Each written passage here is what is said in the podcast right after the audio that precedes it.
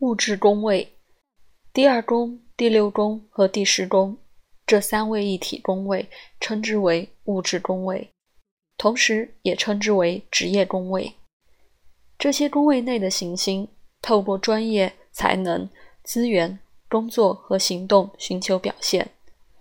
由于这些宫位专注于与工作有关的技能与才华的体现，他们通常是职业上的首要考量。这里的行星需要用职业欲望、属性以及他们如何得到最好的运用加以评估。由于这些宫位都特别专注于事业方面，我们将个别的检视它们。生命宫位，第一宫、第五宫和第九宫这三个生命宫位是生命受孕、诞生与重新开始的地方。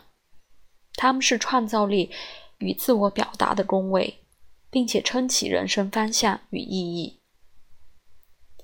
第一宫的行星影响个性以及我们接触生活的方式。这些原型塑造个性，并且建立起深层自我。与日常自自我之间的转换方式。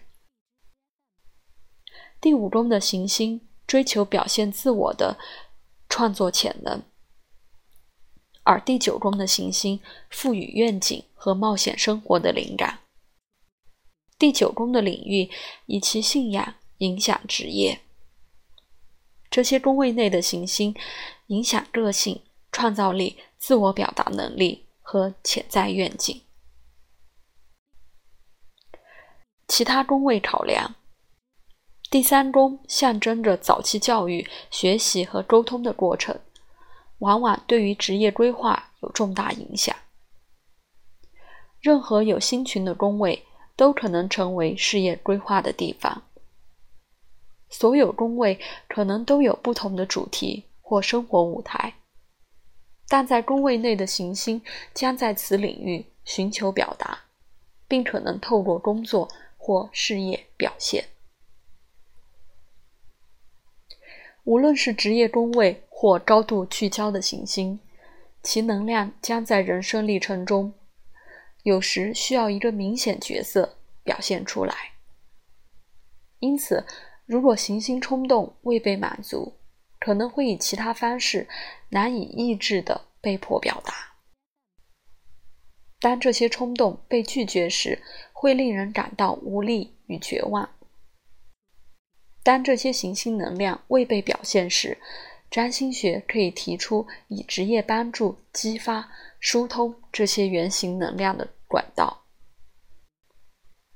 职业生涯不一定永远是指事业或工作，也可能是激活并运用这些能量的学习课程。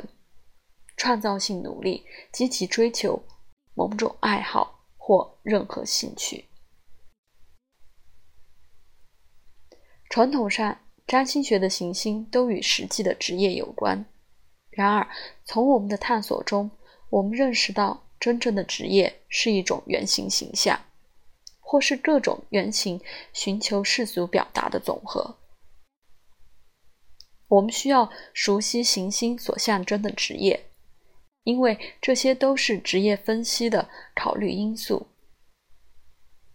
现今，个人往往追求许多职业，但其中有些尚未实现。